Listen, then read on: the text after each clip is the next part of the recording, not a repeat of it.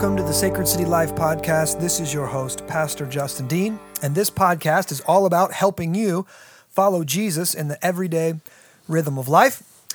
And today we are going to answer one of our listener questions. All right, good. We are getting some great listener questions. Um, we're, we're doing one a week, and so it's going to take us a little bit of time to, to get through them.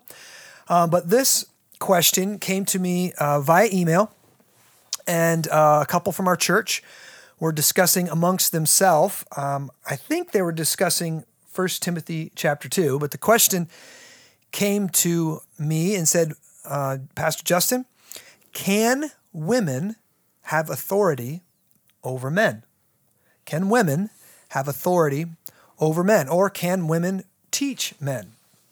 Now, um, let me let's read. Actually, would, uh, Rob, would you read for us uh, First Timothy chapter two? Let's say, let's start with verse eleven Okay. through fourteen. Okay, 11 through 14. Uh, Let a woman learn quietly with all submissiveness. I do not permit a, a woman to teach or to exercise authority over a man. Rather, she is to remain quiet. For Adam was formed first, then Eve, and Adam was not deceived, but the woman was deceived and became a transgressor. Okay, so I'm assuming this is where that question is coming out of. And um, your background, your worldview, the, the, the, the way that you see the world is probably going to affect the way you receive those words that, Yep. that you just read. That's right. Um, I, I recognize that we uh, are are all men here, and uh, and so we might not have a problem with those words. But I also have been a pastor long enough in this society to know when you read, I do not, or first off, um, let a woman learn quietly with all submissiveness. That feels oppressive. That feels um, belittling that feels like women are somehow a second class citizen. And also, I do not permit a woman to teach or to exercise authority over a man. Rather, she is to ma- remain quiet. That that can the word that I like to use around here that can trigger people. Yeah. That can trigger people. Um, and I want to uh, before we kind of give our viewpoint of what Paul is teaching here, we want to help our people understand basically the three large camps that um, bring their worldview kind of to the Bible and, and what, what those three camps are. I'm going to give us it's a it's a taxonomy between it's called critical theory and feminism. Okay, that's the first one, critical theory and feminism. The second one is called egalitarianism. And the third one is called either complementarianism or you could just call it evangelical traditionalists. Okay? Um, I'm going to break this down for us. Um, I'm not going to get into it too much, but modernism created this critical theory, higher critical theory, that basically chooses its own values and then critiques works of literature, scripture, history based upon their own newly created or newly formed or newly chosen values. And so, uh, feminism being one of them. So, if people decide we are feminists, we believe that women and men can are identical. They can do the same roles. They can fulfill. You know, there is no um, there are no gender stereotypes or, or not stereotypes, but there are not those gender. A woman can do whatever she wants to do. A man can do whatever whatever he wants to do. We're going to reject all tradition. Okay. They bring that worldview to the Bible and they say the Bible is traditionalist. The Bible is tradi- traditionalistic. Okay. The Bible, the, the way they say it today, the Bible supports hierarchies. The Bible supports patriarchies. The Bible is therefore oppressive. Therefore, the Bible is wrong. Okay? So they they are not coming in neutral. They are coming in with their own values that they really just pulled out of nowhere. Like as they have no They have no thus saith the Lord. They have no source of morality. They just determine this is what we believe the world is should be like, and now we're going to judge the Bible according it. Okay? Now, this feminist movement and there's been different waves of this and all kind of different things. And this critical theory has mainly been adopted within the church by the mainline denominations. Mm-hmm. So PCA, um, PCUSA, PCUSA. I'm sorry, yes, PCUSA, and because that's split. That's yeah, literally this is literally what split. Yeah, it yeah. was the PCA, and then right, it was the PCA, yeah, and, and, then, then they, they, split into the more liberal and more conservative. Right, right. right, over over this issue. Um, and then and we could go even in mainline Lutheran, Ed, uh, Jonathan Edwards denomination, different different uh, denominations. They've just embraced this. Mm-hmm. And so what have they done? They've thrown out huge chunks of the Bible. Like what I just read in Timothy, they would just literally say to you that, yep, he's wrong. Mm-hmm. Paul was oppressive. Paul was patriarchal. Paul, Paul was a traditionalist. Um, we just reject that part of the Bible. Mm-hmm. We just, or they just don't read the Bible anymore. Okay. Now there's a lot of churches in the Quad Cities that are in that uh, that that group. But that's kind of like becoming just like the culture. And so most of those churches, I mean, all of those churches are dying. They're because you go to those churches and there is no gospel, there is no confession of sin, there is nothing unique. And so people, why am I even coming to this thing? Mm-hmm. That's just telling me the same thing that the news is telling me. Um, so those um, traditionally just die. Okay. Then the second part of this taxonomy is called egalitarianism. Now, egalitarians believe the Bible, but they're, they have hermeneutical, kind of like hermeneutical gymnastics with the Bible. And so they actually say, well, no, no, we believe the Bible and we believe the Bible's right, but we believe the Bible is actually feminist. So the Bible liberates women from traditionalism and that traditional hierarchy or patriarchies in, in the Old and New Testament. So they would even take this First Timothy chapter 2 passage and basically interpret it to mean something different than what it actually says. Mm. So when it says, that woman let a woman learn quietly with all submissiveness. They would say something like, "Well, you know what? Paul was writing to a very specific culture, and so he was addressing cultural issues, and now we live in a totally different culture." Or they would say something like, "Well, these women were all uneducated. They were uneducated, and so he's telling these uneducated women to be quiet because they were asking dumb questions and then and they just need to go home and ask their husbands when they get home." because they were uneducated and their husbands were educated. But now that we live in a different culture where we are all educated, we no longer have to obey this command. That's the kind of hermeneutic, hermeneutic gymnastics that egalitarians play with a lot of different texts. So that you read the Bible as a as a, just a normal person, and you're like, "Whoa, that sounds really clear," and they play a lot of kind of tricks with the text to make you think it doesn't really say hmm. what it says. Okay, and so many of these people believe that um, this no longer applies to people, that women can be pastors now. Women um, can fulfill traditionally male roles in the family, and males can fulfill traditionally male roles. Um, the problem, well, there's lots of problems with that, but one of the major problems, and there's a lot of egalitarian denominations in our society, most non denominational churches, I would say, are egalitarian and they kind of go with the flow with women can be pastors just like men, even though they don't get that from the Bible, they get it from the culture. This type of thinking and, and hermeneutic leaves the door wide open for the LGBTQ plus agenda. Because if you look at a text and you say, oh, that's just their culture, that was just their culture. Well, that that hill just keep you just that ball just keeps rolling downhill. Mm-hmm. And so now you say, well, our culture totally accept that we know that that it's okay to, you know, love is love and, and two men can be married. We know that. They didn't know that back then, but now we know that. And so why can't a, a gay man be a pastor? Mm-hmm. Right? Well, we know that gender is fluid these days. So why none of these roles really apply anymore, right?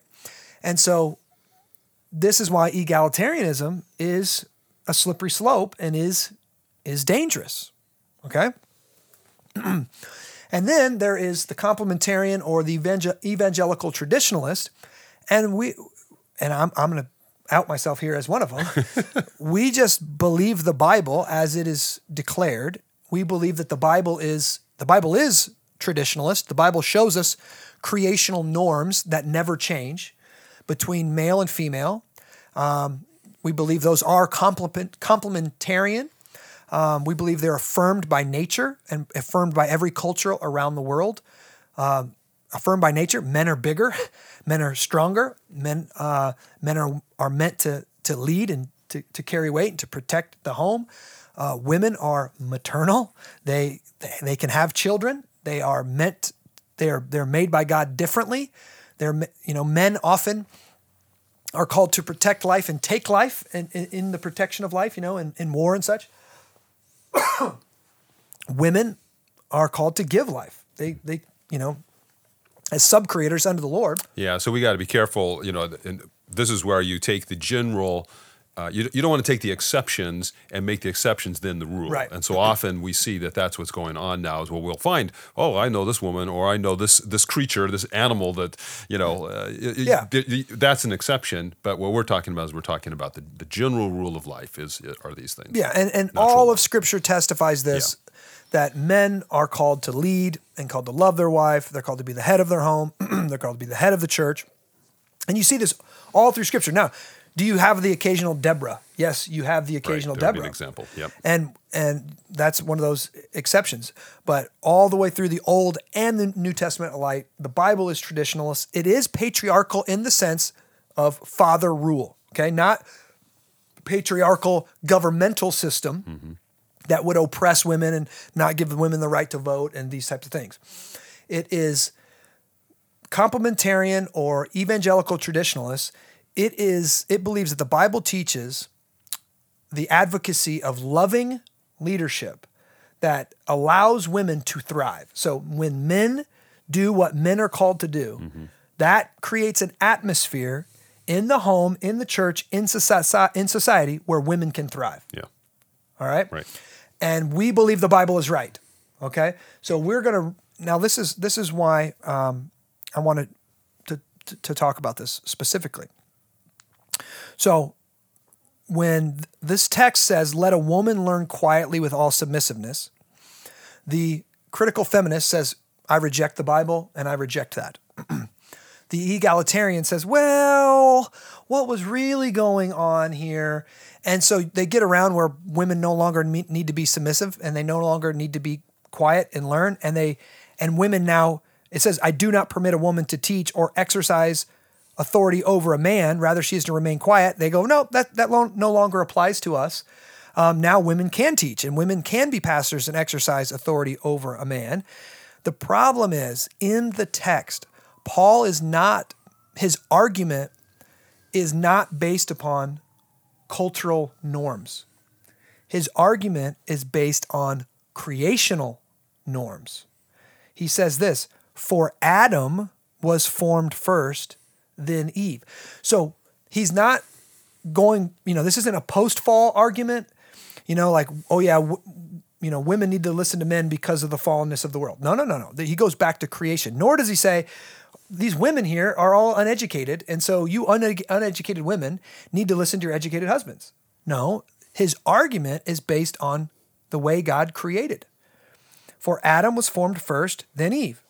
Adam was not deceived, but the woman was deceived and became a transgressor. Yet she will be saved through childbearing. So his argument is based in creation. It's not a, it's not based in culture. So we we a complementarian evangelical traditionalist would say this hasn't changed. This is still the same. Men are to be the pastors and the teachers in the church, and women are not to be pastors and teachers that teach and lead men. Now, some some clarity here. Some um, this does not mean that women can't teach other women. Uh, women can lead women's ministries and teach the Bible and, and these and do these different things. Neither is this um, this is when when Paul's writing to Timothy here, he's really laying out how the church is meant to function. Right? The next text is um, this saying is trustworthy if anyone aspires to the office of overseer. And again, all he ha- he says this, therefore an overseer must be above reproach, the husband of one wife, a male. to be a pastor, to be an elder, you you must be a male. He's laying out the norm inside the Christian church. He is not writing this to Caesar and saying this is the norm for society. Right. So when our listener says, "Can a can a woman have authority over a man?" Um, I'm assuming she's asking that in the realm of the church, and in the realm of the church, the answer is no. Right. Biblically, the answer is no. But in the realm of the world, I say sure. Right. Right. Right? Yeah, and I think this is a this is a good place to just talk about principles in terms of how do we interpret Scripture. So when you have when you come to this complementarianism or this evangelical traditionalist approach, the approach is is let's look at the context and and the the immediate context of the passage we have here. And the immediate context down in the, in the next chapter uh, is he's saying, "I'm writing this to you, so if I delay, you may know how one ought to behave in the household of God." What's he talking about? He's talking about how are you to behave within the church. So we know that when he's talking here, I do not permit a woman to teach or exercise authority over a man. He's he's thinking within the context of the household of God, within the within the church itself. So that again is just a good hermeneutical. That's a that's a, a principle of interpretation is that you look at the context the, uh, of the immediate context of what's being what's being written there, so you kind of understand what was Paul writing about, who was he writing to, and what was he writing writing for. So I think that's just a, an important way to go. So so we would be saying then, as you pointed out, when it says, "I do not permit a woman to teach," or, ex- or no, when it says, uh, "Let a woman learn quietly with all submissiveness and not exercise authority over a man," we we are saying, yeah, that's within the church, but not outside the church. No, outside the church, there are women who are going to be your boss, and you are in a position of you know submitting to their authority over you in in a position that they they are in. So we can see that happening. And see how this this argument Paul makes is rooted again in creation. He doesn't say because men are smarter, because men are better educated, because you know, I like my preachers masculine or something. No, it just says this is like this is how God made us. This is God's norm. And as you were saying, this is for the church. This doesn't mean obviously um, a woman you a woman can go into she could be a theologian Mm-hmm. she could be a professor mm-hmm. she could teach in that type of setting she can lead in that type of setting but that's a different sphere of authority than the church Yeah. in the church the church is meant to be led by male only elders Yeah, and I think it's important if I, if we can go back to that chapter two, verse thirteen, when it says, "For Adam was formed first, then Eve." So we we see it within the created order. God has determined by order. He just simply said, "Adam's first, Eve second. That's all we that's all we see there. We know that when we go back to Galatians, I mean back to Genesis chapter two, that or chapter one, that we are all made in the image of God. And so there's this idea of that. Well, yeah, in essence, we are all human beings. We're all equal in essence, but in terms of roles, there's a different role that God has given to the man versus the woman. And now you look at verse 13, or uh, sorry, verse uh, 14. He says, "And Adam was deceived, and the woman. Uh, Adam was not deceived, but the woman was deceived and became a transgressor." What that is really re- referring to is is when you get out of order. Then things happen, and what happened where there was that Adam did not fulfill his responsibility. He was there, but he did not protect the He woman. wasn't leading. Yeah, he was not leading. He wasn't leading theologically because we know exactly what the enemy did. The enemy came in and then twisted some scripture. He said nothing. Uh, and so, uh, so she was deceived. And so, I think what he's doing there is he's showing when you step out of this order, this is exactly what happens. You know, the, Yeah. there's a breakdown. yeah, he should have led theologically Mm-hmm. when the devil said, "Has the Lord not said?" You know, like blah, blah, blah, and he twisted scripture. Adam should have been like, "No, he didn't say that." Know? Right. And then he also should have crushed the head of the snake. Yeah. He should have said right away, "This creation thing is doing something it's not supposed to be doing. This Yeah. something's out of order here," and he should have protected his wife and crushed the head of the snake. But Adam was being we could, I don't know spiritually apathetic. Let's just say that spiritually apathetic, not fulfilling his role, and then that because of he his failure of leadership, his wife was deceived, and. First Timothy, I mean, he he begins this. He says this: I, as I urged you when I was going to Macedonia, remain at Ephesus so that you may charge certain persons not to teach any different doctrine, hmm. nor to devote themselves to myths and endless genealogies which promote speculations, rather than the stewardship from God that is by faith. He he says, certain persons, by swerving from these, have wandered into vain discussions, desiring to be teachers of the law without understanding either what they are saying or the things about which they make confident assertions. So he's saying part of the problem, what's going on in Ephesus, is doctrine, like false teachers, mm-hmm. bad doctrine. And he- is charging Timothy to be a man of God and to stand up and to lead and to rebuke those who are teaching false things, to, mm-hmm. to be the true and better Adam. Right. Right? That's right. To not be, to not be deceived. And apparently there were women who were um, out of order and out of line in the church here and and that required paul to write this strong letter to say no they need to be quiet and they need to let the men teach and let the men preach.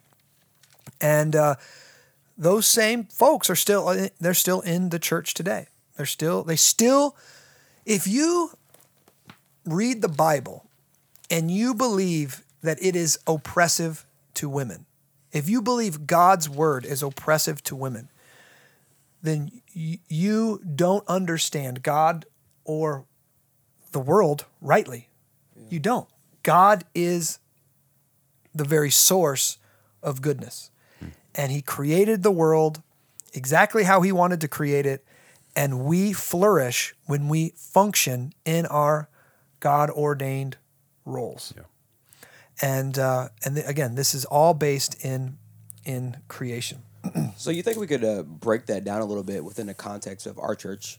Because we, you know, we have like missional communities, we have um, our regular gatherings and things like that. So um, for our church, would, would we not let like women um, teach? I guess if we had a speaker come in and speak, maybe to fill in for you or to No, we wouldn't. or to have mission communities like women leading mission communities out with with their husbands or if their husband's gone them stepping in place or So this is again, this is um, the gathered. We're, Paul's here is is talking about the gathered, the gathered church, and the the question is, can a the question that you're asking is, and can a woman under the authority of the elders teach? I think that answer. I think that that is a open-handed. It's more of an open-handed issue. Um, now, I have never had a woman preach at Sacred City. I, and I'll just tell you, I, I fall on the side of no. That I, I won't. I won't. Uh, I don't. I don't believe that on a Sunday morning that a woman is. It's rightful for a woman to to preach, but in a missional community, um, sh- women are we don't have any just female leaders, but they lead alongside their husband. But mm-hmm. can a woman teach in a missional community setting?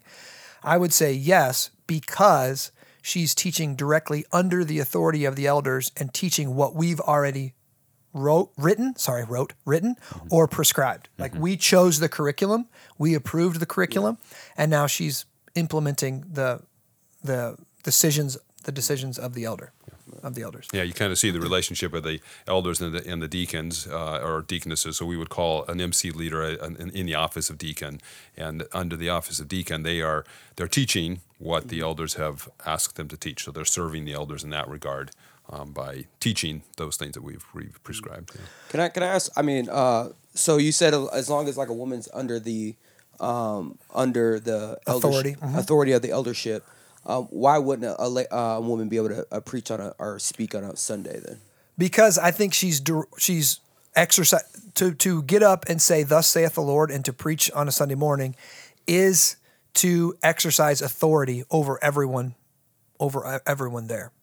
And and I, I think that I think this is condemned right here from from the t- the text of scripture. Now, a few people could say, a few people I know do say, um, if a woman feels led to preach and she basically writes her sermon and sends me her sermon and I go over her sermon and I approve her sermon, then I know exactly what she's going to say and she's she's operating under my authority as an elder and therefore I allow her to preach.